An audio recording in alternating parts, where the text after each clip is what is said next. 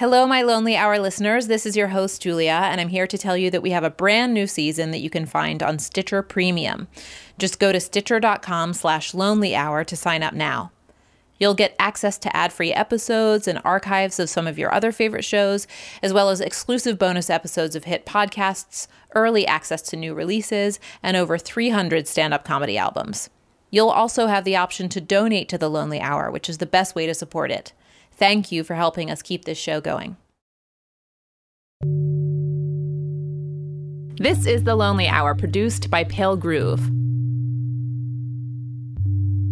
I'm your host, Julia Bainbridge. I'm an editor and a writer, mainly about food, but I also have a lot of feelings, loneliness being one of them. I want to explore that feeling because it's pervasive, but the literature on it is not. Each episode of The Lonely Hour is going to focus on a particular topic, whether it's a community or a profession, an age group, or an activity that seems to arouse feelings of loneliness or aloneness. That could be mental illness, for example, or it could be social media's effect on us. It could even be motherhood. The idea is to catalog tidbits on this very human feeling. Because we all feel lonely sometimes, I want to explore how we feel it. According to the Small Business Administration, there are nearly 28 million small businesses operated in the United States, and of these, 78.5% are individually owned. We idolize the Mark Zuckerbergs of the world, but many of those entrepreneurs struggle through anxiety and loneliness on their way to the top, if they ever reach it. Brian Bordainick is on his way to reaching it. The owner of Dinner Lab, a member based pop up dinner event company that spotlights up and coming chefs, his company is growing and fast. What started as, well, a startup putting on dinner parties in New Orleans, Dinner Lab now operates pop up restaurants in cities nationwide. The company scored 2.1 million in seed funding led by Dr. John B. Elstrott, the chairman of the board of Whole Foods in 2014, and last year raised a 7 million Series A led by James River Capital.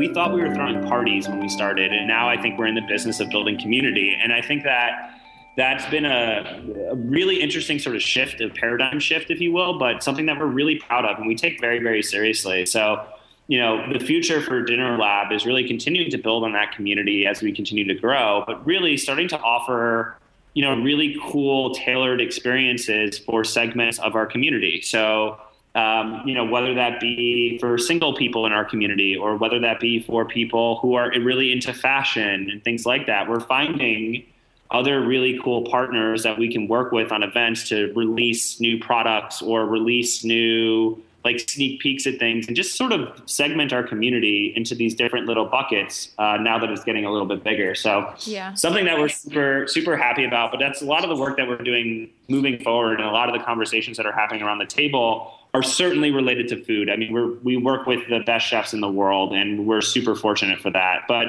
a lot of the conversations are really about using food as that focal point to bring together a community, and that's um, that's sort of the future for us. Right. Um, at the same time, you know, of course, like the growth is great, and the nature of your work is social in the sense that, like, it's dinner parties and you're bringing people together around the table. But you know, I want to refer to this entrepreneur.com interview that you did and and you said that during this growth quote everybody wants to talk about all you know things all the time and and ask you about the business and you're stressed out and that's a hard place to be as an entrepreneur. It's a really lonely place to be. Can you expand on that? Yeah you know so entrepreneurship is like very in vogue right now mm-hmm. uh, everyone loves to talk about it you know uh, entrepreneurs have like I'm not going to say they've replaced rock stars, but they're starting to dot the covers of Vanity Fair and places like that. They become like this almost obsession. Uh, not myself, but lots of others have the become, uh, Zuckerbergs and the you know totally right. It's they have become these uh, you know almost icon icons, and um, you know, a lot of people, the vast majority of people in, in their everyday lives, you know, don't really do the type of work. And, and, it's not like working in food or working whatever. A lot of people just don't go for it um, and try to launch their own business and try to do whatever. And I totally understand it's terrifying, and most people shouldn't aren't shouldn't do this type of work. Um, however, it represents something that people want to talk about. And um, when you're whether you're playing golf with friends or you're at dinner with your parents, it's just something that is a pretty big deviation from people's normal lives. And especially when friends see you in entrepreneur magazine or you know you have friends texting you like hey i just picked up forbes and i read an article about you in there. Like it's something that is cool for them to to see and it's something that is just uh, interesting to talk about so it sounds cool and it's it sounds really interesting, but typically as an entrepreneur, things aren't going well. There's always things that are on fire. I really had a meeting. We'll probably have another one today where you're like, "What the hell are you talking?" You know, it's just like it's a constant process of things breaking and trying to rebuild them and maintaining expectations yet keeping people excited. It's just this really weird dance that you constantly have to do, and it's not always going well. Um, and, and typically it's not going well. And you're trying to like fight that tide more times than not. Uh, case in point, you know, a lot of people I think emulate or, or, or, or wish that they were the CEO of Uber. It's a company that's valued at like $50 billion. And I wouldn't trade places with that guy, no, like for anything, because you know his job right now is his company's worth more than most companies in the world but people are looking at him and his team and saying how do you make this company worth five times the amount of money it's worth today? And probably like, how the hell do I do that? Like, it's a tremendous amount of stress. I mean, you're like, what? Like, and it never stops, right? So you sort of have to get very comfortable with playing with the Rubik's Cube, recognizing that you'll never get it done. And people are just sort of enamored with the space, but have a misconception of what it's really like to run a company. And running a company is it's awesome and I love it. And um, catch me in a couple hours and I'll be like, oh my God, I don't want to do this anymore. Most entrepreneurs, if they're being real with you, say the same thing. Like there are good days and bad days, but your peaks and your valleys are just there's a bigger gap between between them and most other people. Yeah, I mean, you you have referred a lot so far to we, and I know that now you have a bigger team, and there are you know other people even at the you know kind of high level on the kind of masthead, so to speak, here. But but it's really you at least at the beginning like you know you are the entrepreneur you stuck your neck out there you're kind of you know certainly in the beginning we're in the trenches and trying to do something you've never done before like um can you i mean well first of all do you, do you feel that way is that true and and if so can you kind of speak to some of those moments early on that were uh, petrifying, maybe. yeah, um, I mean, yeah, I mean, there certainly is a, a, degree of that, right? Like at the end of the day, if uh, you know shit hits the fan or things are going really well, like you get more as a CEO of a company, you get a lot more credit when things are going well than you probably deserve, and you get a lot more blame than you probably deserve when things are going bad, mm. and that's what you sign up for, right? So you know, it's it's it's a little bit challenging in the sense that you know, an event doesn't go as well as planned in Miami, and then people immediately want to talk to you about it. And you know, you may have had 30 events going on, but that's still your responsibility. So you're sort of you're the the buck starts and, and, and stops with you, and I think you just have to get more comfortable with that. And I think certainly as I've gotten a little bit older, I turned 30 a couple months ago. You know, you start to understand that a little bit more. Uh, but you know, there's so many terrifying moments that happen just throughout uh, the existence of any company, and you know, you have to hope that as you're starting a company, you know, the couple of those big pivotal moments early on go well, and some of the ones that can really trip you up and cause you to cause it all to go up in flames. You got to hope that not too many of those happen. But we certainly have had um, a number of those. I mean, our first event, for example, in San Francisco, uh, we had the fire department, like the entire fire department, show up at, and. Uh, they weren't happy about us locating a you know propane tank and burners outside of something and a neighbor called and thought the building was on fire and they literally like sounded four alarms and brought in everyone you know that seemed to have a firefighting uniform. Uh, which great uh, great response time for sure. Um, um, but it's it's things like that and then you know that gets into the san francisco chronicle the next day and you have people talking about it and emailing about it and you know it feels like holy crap our first event you know kind of uh, could have almost gone up in smoke. Uh, but those are the types of moments that I think you have to be able to react. And I was actually having a conversation with one of our, uh, with a close friend of mine uh, who's an advisor and investor in the company.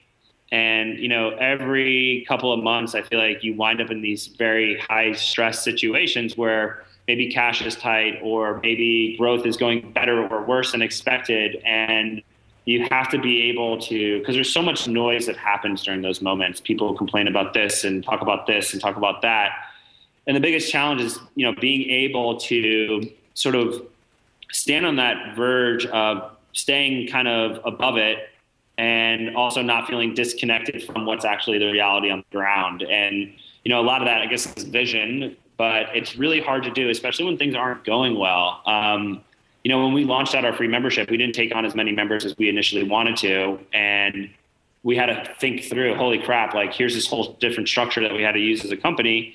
Um, how do we make it work? And now, obviously, you know, we're in a much better spot today, but that was only, you know, three and a half, four months ago. Mm. So it's like you're constantly, you build up these expectations, which you try to temper, but everyone's always sort of looking to you and looking to what's going to happen. And success only begets more success in the sense that you know, for example, this is a perfect example. We're, we're adding right now about 500 people a day onto our platform.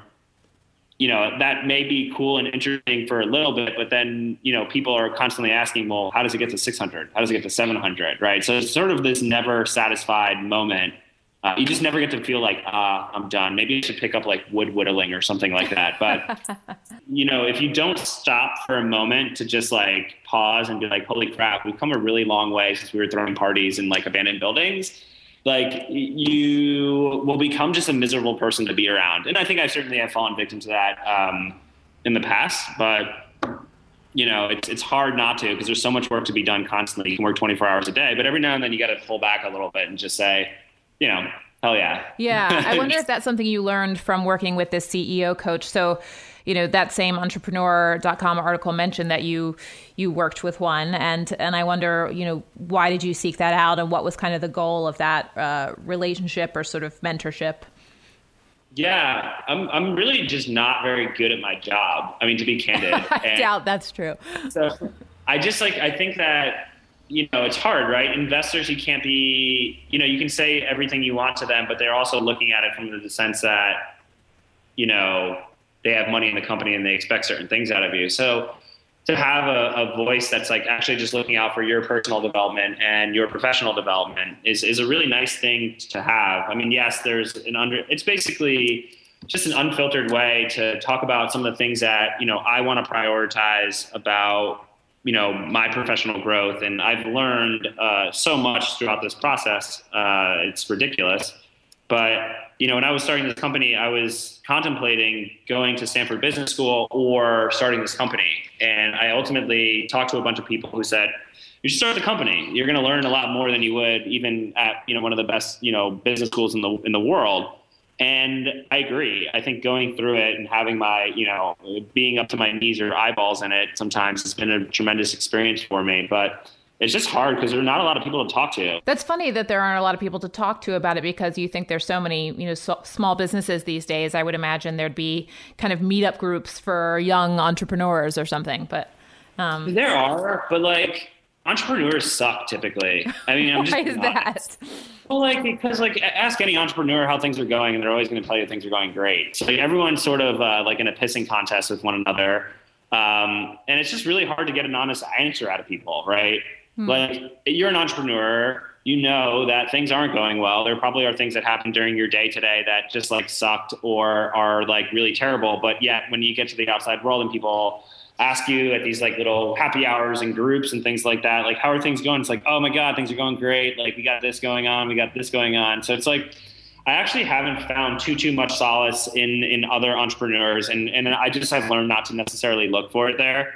Yeah. Um, but it's there are there are great resources out there, but I think it's also finding people that you know care about you and love you. Like to be honest with you, my friend group when I started this company was huge that had like tons of people uh, that you know I could call up, grab a drink with, and hang out with. And now I'm down to like five.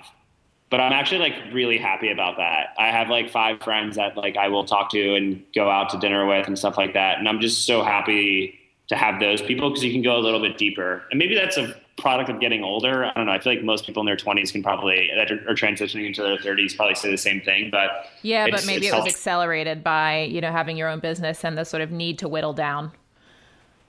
Yeah, exactly. Yeah, yeah. I mean, that was going to be one of my, my or my last questions since I know you have a hard stop for a million other meetings um, in seven minutes, but. Um, you know, managing personal relationships while devoting so much energy to the business. Um, um, you know, it's required of you to do that. So, so how do you ensure that you see the people you love and sort of, um, I don't know, keep your heart full, you know, in a way? No, it's a really great question. Uh, and and my, my girlfriend, you know, she works in media as well. So she's like got an equally chaotic, uh, chaotic kind of lifestyle. And um, it was tough, you know, to really make sure that you're not running parallel with the person that you want to spend, you know, your life with and really making sure that you're like doing things sort of together. Right. So, you know, we've done a lot of things that I think have gone a tremendously long way for our relationship. And even with like friendships is like, it, it, really forced me to ask some difficult questions in my life, like, um, are these people actually good friends, or are these just like transactional friends, or like, are these people who I want to surround myself with and invest more into these relationships? And it took a little bit of time to like actually. I'm not saying shrink down my group, like I like kick people out of my life, but you just stop making time for the little bullshit things that like you shouldn't be making. T- I was going to like three happy hours a day, like spend an hour here, spend an hour here, spend an hour here, and it's just like I just don't do that anymore. So I think that really prioritizing that, I, I think I had some anxiety that it would make me like less cool or less happy, but I've learned that I'm actually not very cool, and it's made me very, very happy uh, being kind of structure my life. Well, I was going to bring up a quote that I read from um, from the I Eat Foods founder Shazia Salim, but I don't know that you. It sounds like the way you describe yourself, you're not. Um, you didn't have an issue with this. She said, carry your ego with you, and it's a pretty lonesome journey, you know, talking about entrepreneurship. Um, ditch it, and you invite from the right people, of course, support, company, and experiences that make the journey much more worthwhile. But um, you, you don't seem to be have an issue with letting go of your ego.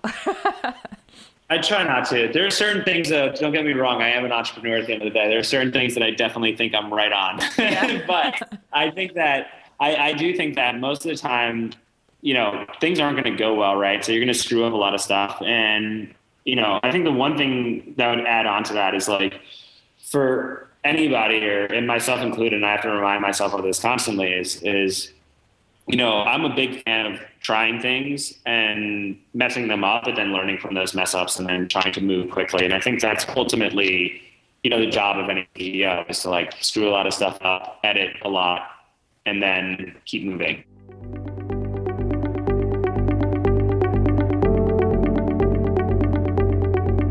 Patrick Janelle, a guy named Patrick on Instagram, was a guest on our social media episode, but he's also the owner of Spring Street Social Society, a kind of club and dinner theater company that throws events in New York City and Los Angeles.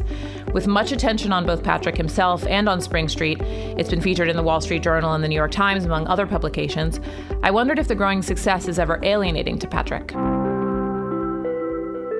I don't. So I don't think that um, the any, I don't think the success itself is alienating, but it's so much more tr- apparent to me now more than ever that like no amount of success, even though I'm sort of like in a very middle place right now that I hope to continue growing, no amount of success is going to ever solve any of the basic human issues that we all face. Um, and I think it is surprising to me when somebody's like, "Oh, you must have like you're on Instagram and all you know people must be asking you out on dates all the time or you you know you must be like doing so well you you you can choose whoever you want meanwhile i'm like still the person that's like does does that guy like me mm-hmm. i don't know i mm-hmm. can't tell like i'm trying to figure i'm trying to figure it out um, and i spend a lot of my time like worrying about personal relationships and somebody caring about me yeah. and somebody loving me i imagine so what you mean by those human needs being met in part is companionship. Companionship, for sure. Um, when do you feel the most surrounded, accompanied, loved? Um, there are a lot of things in my life that I do that I'm surrounded by really loving and wonderful people. Um, my business partner, Amy, with Spring Street Social Society, she and I are together all the time. Um, we love each other, and I feel cared for by her the whole group of people who are part of Spring Street Social Society who make every event that we do, um, who make it spectacular and special, and who pour their souls into making really beautiful, um, engaging experiences. I feel very special and loved when I'm around those people. But it is interesting because I'm, you know, as a leader of those things, I then can go home from any event that we do, and I'm still you know, and going home to my own apartment at night and having to deal with the fact that, um, you know, maybe my my apartment's a mess and maybe I still have to, you know, just any of the basic things you have to do to like t- take care of yourself in your own apartment after having had such a high of all of these really wonderful people surrounding you, knowing that, um, yeah, that I can, I still go back home and, you know, I'm essentially taking care of myself and by myself. But um, you're a guy named Patrick. I'm I'm a guy. I'm just a guy named Patrick. it's interesting you use the word leader. Maybe that's the better way to address the lonely at the top question because maybe it's more about you know let's look at the dynamics within a company like Spring Street that you launched and you are the boss. You know, and there mm-hmm. are all mm-hmm. kinds of difficult things about being a boss. I mean, you want to be approachable, but you also want to be respected. And how do you establish that while also being warm and friendly? I mean, how how have you experienced being the boss of your own company? yeah, way? I think that's interesting because uh, being being the boss means that you do have to create some sort of divide or you know sort of distinction within roles um, meaning that you you do have to kind of like isolate yourself, right? And while I why uh, because uh, because in order for some in order for a team of people to have uh, to have confidence in you, you have to you have to set yourself apart. Um, and that certainly doesn't mean that you can't be compassionate and you can't be friendly and you can't be buds with people in some ways but um, but you do have to. I think authority, the best kind of authority, you do you do have to isolate yourself from the sort of um, the basic kind of like runnings of what happens, and that's that's actually a difficult thing for me. Um, it's difficult for me to understand why I see I see being a leader as like a privilege, and it's sometimes difficult for me to understand like why I'm the leader and why everybody just isn't the leader and mm-hmm. that other people are sort of like submissive to my authority and I feel sort of guilty about that sometimes while at the same time feeling like that's kind of the way that it needs that's to how be the in organism order, functions. in order to like actually lead and function and build something well but ultimately what that means is that I am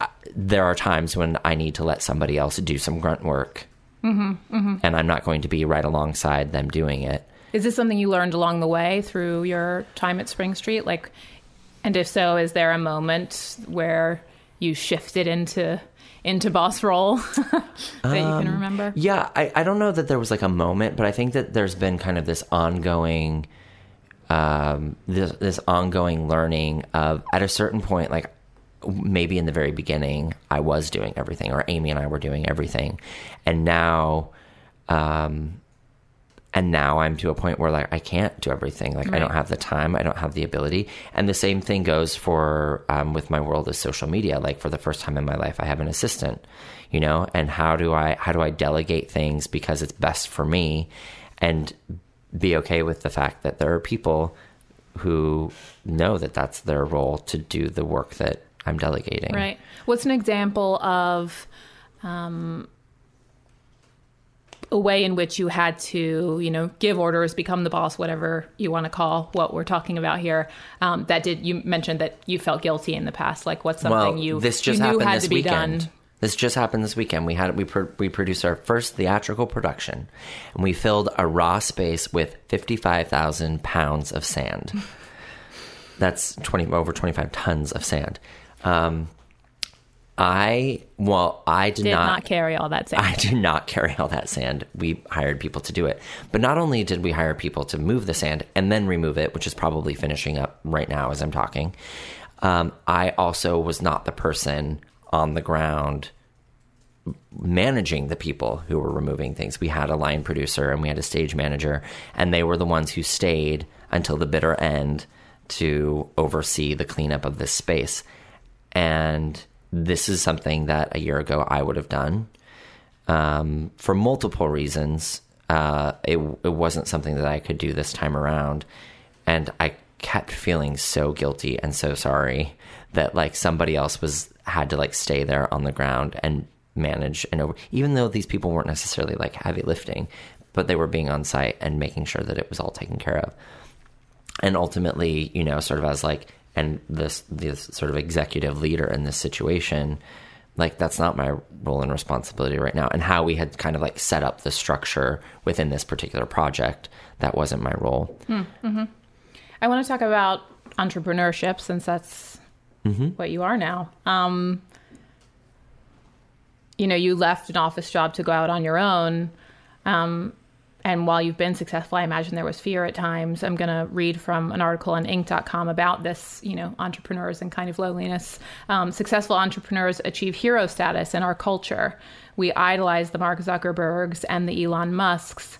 But many of those entrepreneurs harbor secret demons. Before they made it big, they struggled through moments of near debilitating anxiety and despair, times when it seemed everything might crumble. I mean, can you talk about that decision to go out on your own and if there were times when you yeah.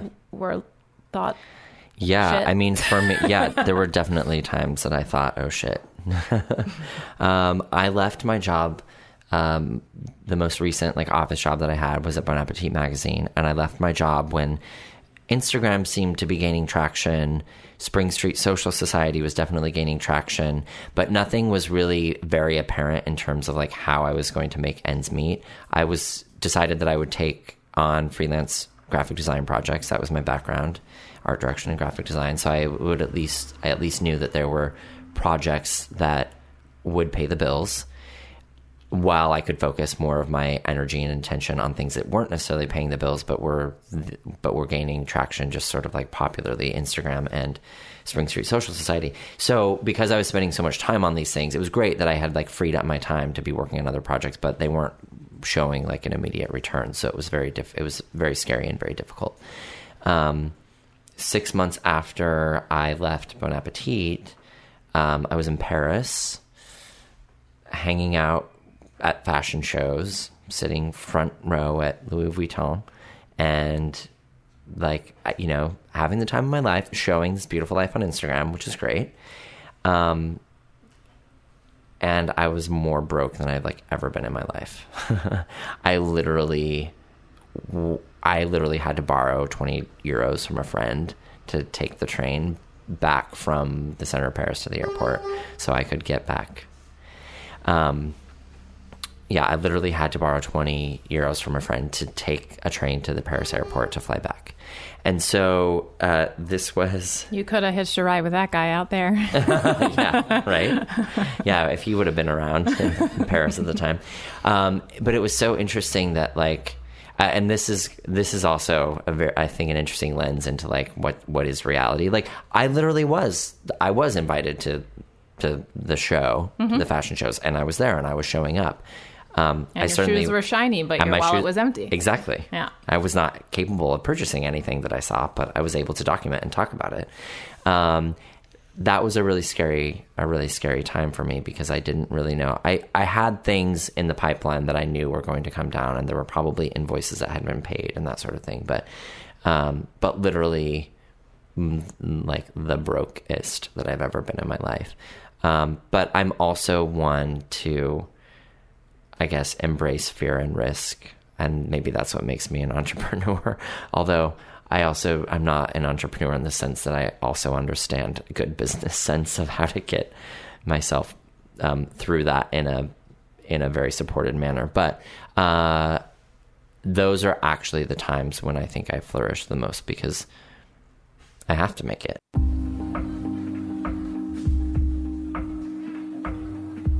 Jill Lindsey cashed in her 401k two years ago and put all her money towards opening her Fort Greene boutique, also named Jill Lindsey.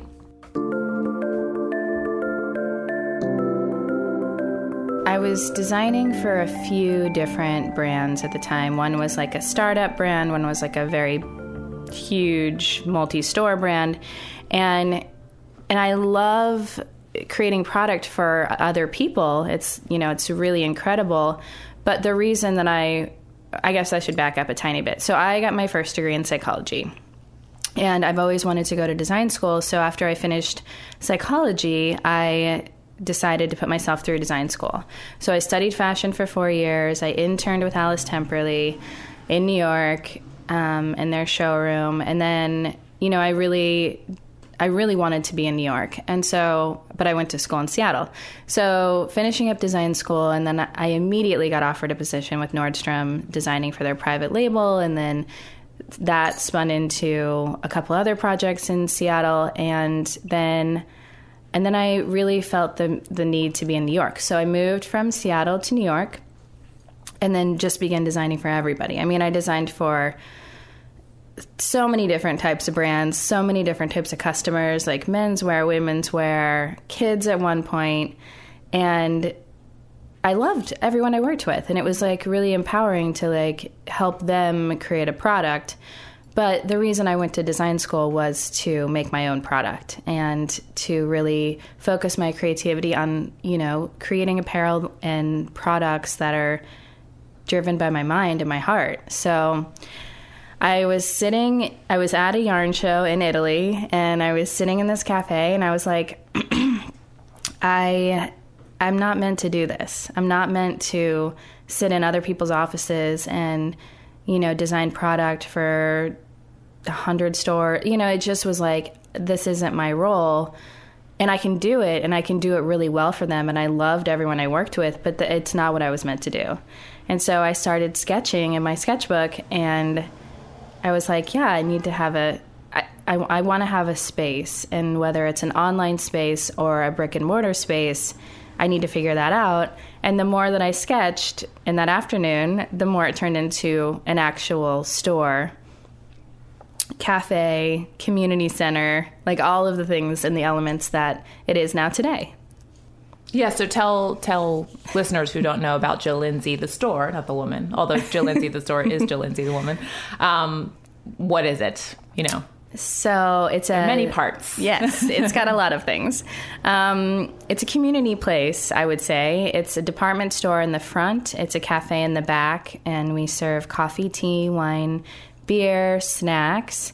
Um, and then the lower levels a wellness center and we have a garden and so we do curated events. So everything from kids sing-alongs or family sing-alongs to supper clubs to crafting workshops to you know classes like branding and marketing workshops instagram classes ways that people can promote and grow their own businesses. So it really is a platform of like a lot of things. Yes, and tie dye workshops, and tie dye workshops, and tarot readings, both of which I've been a part because I live down the street. Full disclosure. Um, when you say you felt you weren't meant to do what you were doing, and you were meant to do something else, like, can you be? Can you explain that a little bit? Like, what was it about creating product at a high volume, or creating? Was it creating product under somebody else's label, or what? What about that didn't feel right? Well, I guess it was, you know, so in the design world, there is a lot of leadership roles. So you have vice presidents and design directors and and multiple design, you know, stages. So I was senior designer for one of the brands that I was working for and you know, we would go into these huge meetings with, you know, coming up with creative for each season and it was each product category and you have you know all of these elements and then design goes back and they work through and create the product and you know then you sample it and then you fit it and then you drop it and then you change the color and then you change the fabric and it was all of mm-hmm. these things right mm-hmm. that on many levels a lot of people are making decisions on and i just for some reason i don't know if it's an innate thing that i have but it's like okay, we need this sweater, we need this yarn. This is going to be the right thing for that. And I just always had this innate thing where I trusted that design, I trusted that product. So it's almost like I could shoot through all of the little like mini meetings and be like, okay, great, here's our thing. This is what we need and this is what it should be. Rather than like, oh my gosh, should it be pink? Should it, we should change the grayscale 10%. Like there were all these micro decisions that needed to be made. But at the end of the day, for me, I just I just have a vision and I want to execute it. Right. So, micro decisions, but also I imagine myself also being in a sort of creative field, like it's a bit of a pissing contest. Yeah, yeah, yeah. Sometimes I feel like people want to change my new things just so that they have had a finger on something. And, yeah. You know. Well, and for have me, touched it, you know? yeah, for sure, for sure. Um, and for me, like, I guess it it wasn't as much about that for for me. It was I just wanted to like I know, I'm the cynical Focus. one. You're like, I just, I just wanted f- clarity and shining light. focus. Yeah, To okay. like, just you guys, it's this. Right. And that's that. What's what we stand for. And so I was like, you know, I just at the end of the day, I was sitting there at the yarn show and I was meeting with all these amazing people that I've worked with for years. And I was like pulling yarn cat yarn cards for these brands, and I was like, I should be pulling yarn cards for me. I should really be making what I want to make. And I have to figure it out. yeah. So then, was that scary? Like, Yeah. talk to me about that. So you, you had the sketch, Mm-hmm. which actually looks, from what you've told me before, it like really is what the store looks Yeah. like. You know, um, but you get back home from Italy and you're like, let's do this, or you know, what was the process? So like I after that? created a timeline for myself. Okay. And, you know, I was like, okay, is it going to be brick and mortar? Is it going to be online? Because I still at that point was like, it's it, because of the way technology was advancing and all of these things. I was like, Hmm. well, everybody's doing online. Like, you know, Everlane's like crazy. Like, this is the way to go. So I was like, okay, let's see what we need, how much it's going to cost to create a website. What does that mean? So I created a timeline of like when I was actually going to quit a job. But then I was like, well, I need lots of money to do this. Mm-hmm. So I just really started designing for like anyone I could. I was like, you need help? You need help? Like, let's go. so then I cashed in all the money and I continued to freelance. So when I quit all the jobs, I said to all of them, I'm still available for freelance. I just can't work in your office and I have to be a little bit more flexible with my schedule, but I would love to continue working with you. Mm-hmm. And, you know, some of them I did continue to work for, which was amazing because it really on a small scale I worked with them because it gave me cash in my pocket to live on essentially. Mm-hmm. Mm-hmm. And so, um, you know, for three months, I built out the store with a contractor and a subcontractor and an electrician. And I was doing the work too. Like, I was knocking down walls and painting and sanding and whatever I could to, like, make this thing open. Yeah. I mean, what if it didn't? Like, there was potential here for that. Like, Mm-hmm. what if, or what if you didn't make it to the two year point? Like, were you prepared for that? I mean, it's just, it's such a bold move to cash in everything. You didn't have investors. Like, you just went ahead and did this. What was your sort of worldview, or, you know, like, how do you think about what if it fails? Like, this all, all will have been still a good exercise, or Um, well, I. Also, I would say now we're in the state. It has not failed. And Yes. like only is growing. So Yeah. I feel okay I asking mean, that it- question because no, you're it's a- not in the red. yeah, it's a really it's a strong question and it's a good question because I think business owning and entrepreneurship is maybe one of the scariest things that you can do. And you know, when I think about it, you you can't be af- I think there's so much in this world that we're afraid of and that we put people get fear put in them from the news, from the you know, everything that touches them. Like you're going to get a mosquito virus. You're going to the plane's going to crash. Like some you're going to lose your job. Like fe- you're going to get food poisoning. Fear is in everything that is surrounding us and it's a choice whether you decide to listen to that and live your life in fear, or you can take a risk and try and work as hard as humanly possible with enough balance and love and happiness and make your dreams come true. Mm-hmm. So it's, you know, like if I were to walk into my store every day and be like, oh my God, are we going to like, are we going to be open next week? That's not the right energy for the store.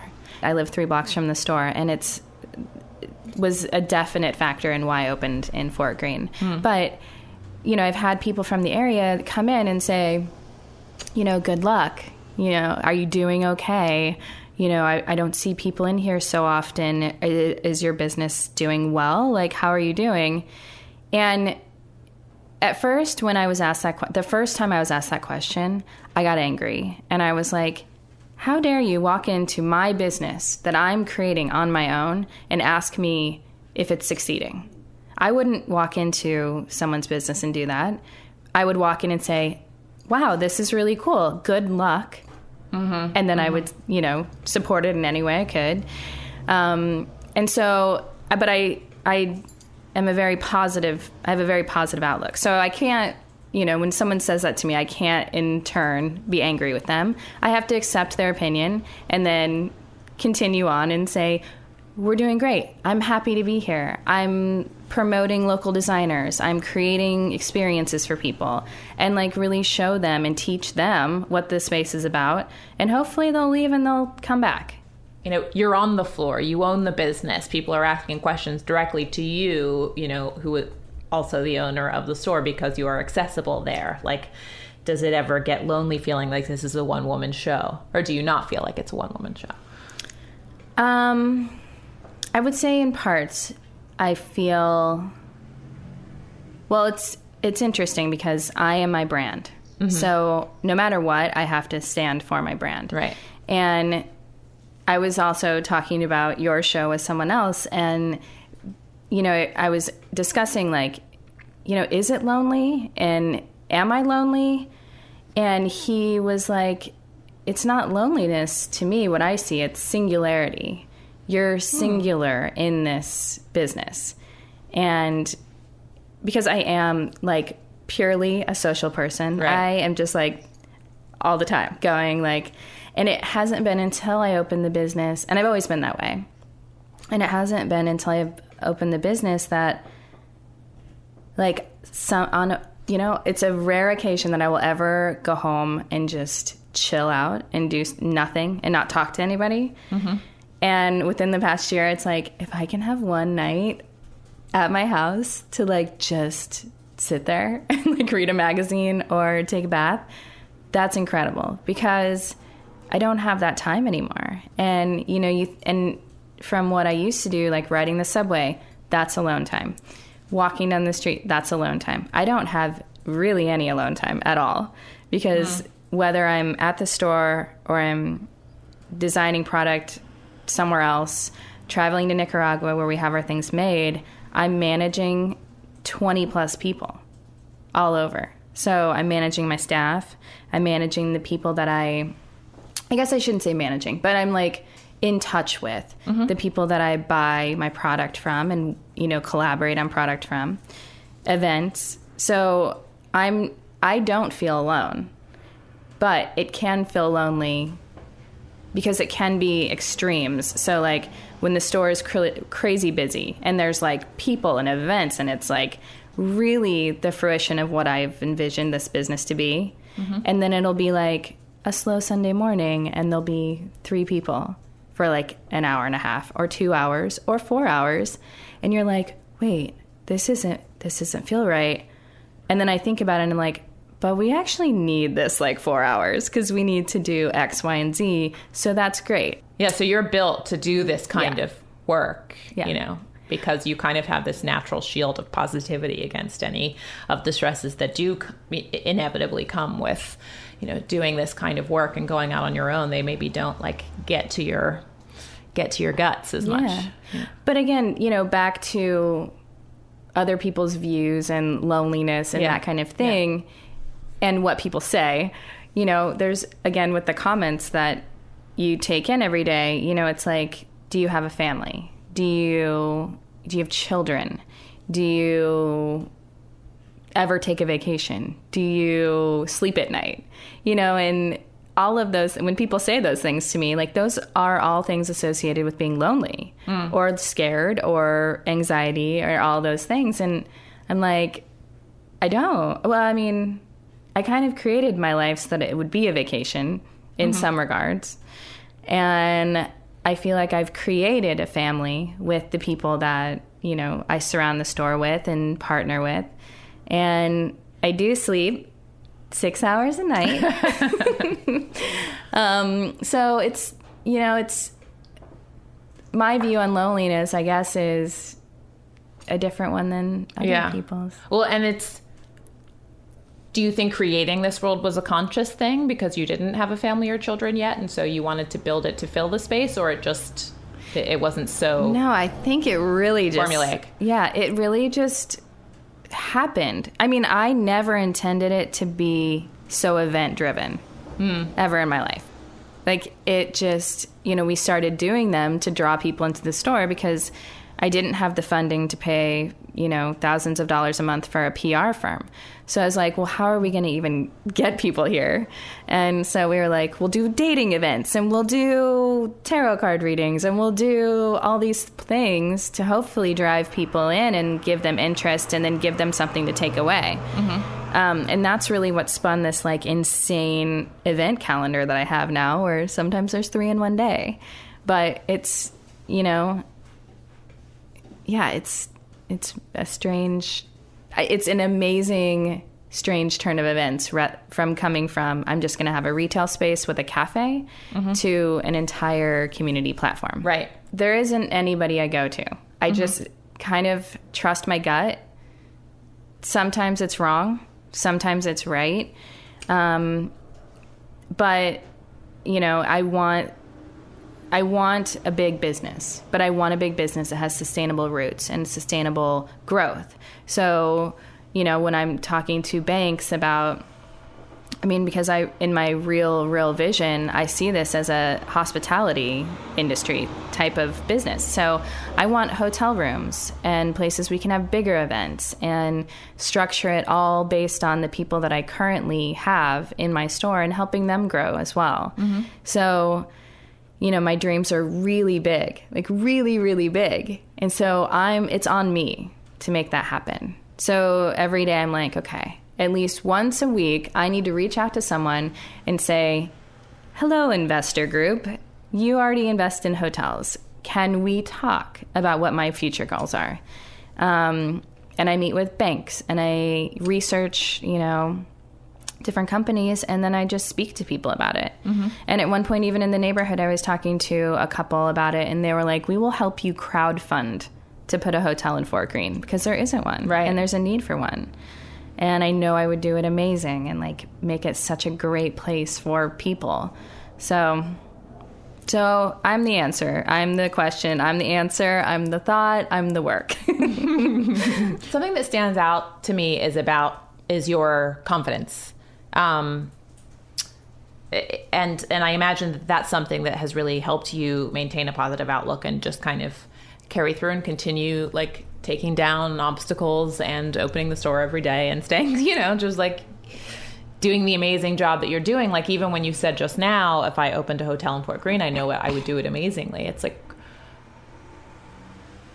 I guess it's such a it stands out to me because I wouldn't feel that way. I'd be worrying every step of the way, you know, and and oh my gosh, eh, it's gonna suck and everyone's gonna hate it and think I'm stupid. I mean, you know, I mean? it's like it's it's um, I may be extreme on the other end of things, but uh, but where do you say is that just natural to you? Do you think it had to do with the way you were raised? Do you is this something that you kind of practice? Do you? Yeah, I know you meditate. You know, I, I don't know. How, how do you keep that up?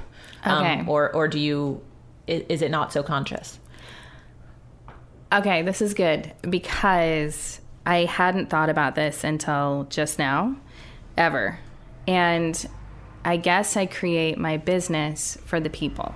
Mm-hmm. You know what I mean? Like, I do what I do for people. So when I say it's going to be amazing, it's because I'm giving this thing.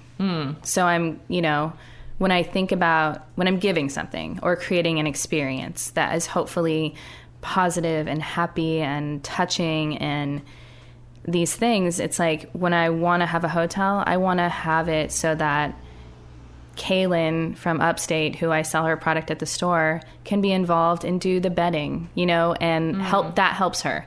And when Christina and Matt have their family come in town who live around the corner from the store, they don't have to rent an Airbnb and they can stay in a hotel that has a restaurant that my friend Robin, who makes the tacos, runs. You know, it's like this thing almost I mean, because this the space is like a tiny home, so creating this thing, so it it has to be good. I, the first year I was open, I didn't go home for Christmas. And that was the first year in my entire life that I wasn't with my family. Hmm. And it was so hard. I mean, it was, I mean, it was, I was exhausted because it was the first Christmas season I'd had and I had no expectation. And because I don't come from a retail background, I don't understand that everyone's going to shop the day before Christmas between the hours of two and six. And, Right. and we need more than one person working. Right. In my head, I'm like, everybody's already shopped and we're going to close early. and yeah, that was not the case. So, so the the loneliness that I have, I think, in just in general in my life, is missing the people that I love the most. Yeah. Yeah. What about um Oh, and friends. yeah, does that extend to friends who of course you have a lot of friends who are uh, looped into the business now. Um, but what about your friends who aren't like, you know, are you are you have those relationships suffered because your business really requires you all the time, you know? Yeah, I mean, it absolutely has. Yeah. I, yeah, it, I mean, I miss my friends every day, you know, and I, it's hard to, it's hard to explain to people that the job doesn't end. Like, yes, we close at nine or 10, but I have at least 20 to 50 emails and restocking things and checking on things and ordering things and managing my staff. And, you know, there's all of these things. It's literally constant. And because I want, you know, a bigger business anyway, it's like one of those things that it's challenging to manage when to stop working and when to make time for yourself. Mm-hmm. And, you know, explaining that to the friends that you have who don't who work for companies that none of you know the ones that I've known the longest you know have jobs that they work you know 9 to 5 or 10 to 6 and not on the weekends and it's like and they don't live in Fort Greene so mm-hmm. for me it's a real challenge to get to spend time with them Right. and I miss them terribly. And it's you know it's been that's probably been one of the hardest things about the store is between the family and the friends, and but on the same regard, they're always going to be my friends because they're you know most of them we've gone back to like high school, hmm. but there's also an entire new group of friends. And they're not even people. They're like people that I've met through the store, and Right. so it's on one hand, it's, you know, disheartening and like, you know, heart wrenching that I miss them and I don't get to see them. And on the other hand, I get to like follow them on Instagram and Facebook and kind of like make sure they're good and make sure everything's okay. And then I get to meet new people and, you know, share my life with those people. To listen to past episodes of The Lonely Hour or to see what's coming up next, head to thelonelyhour.com.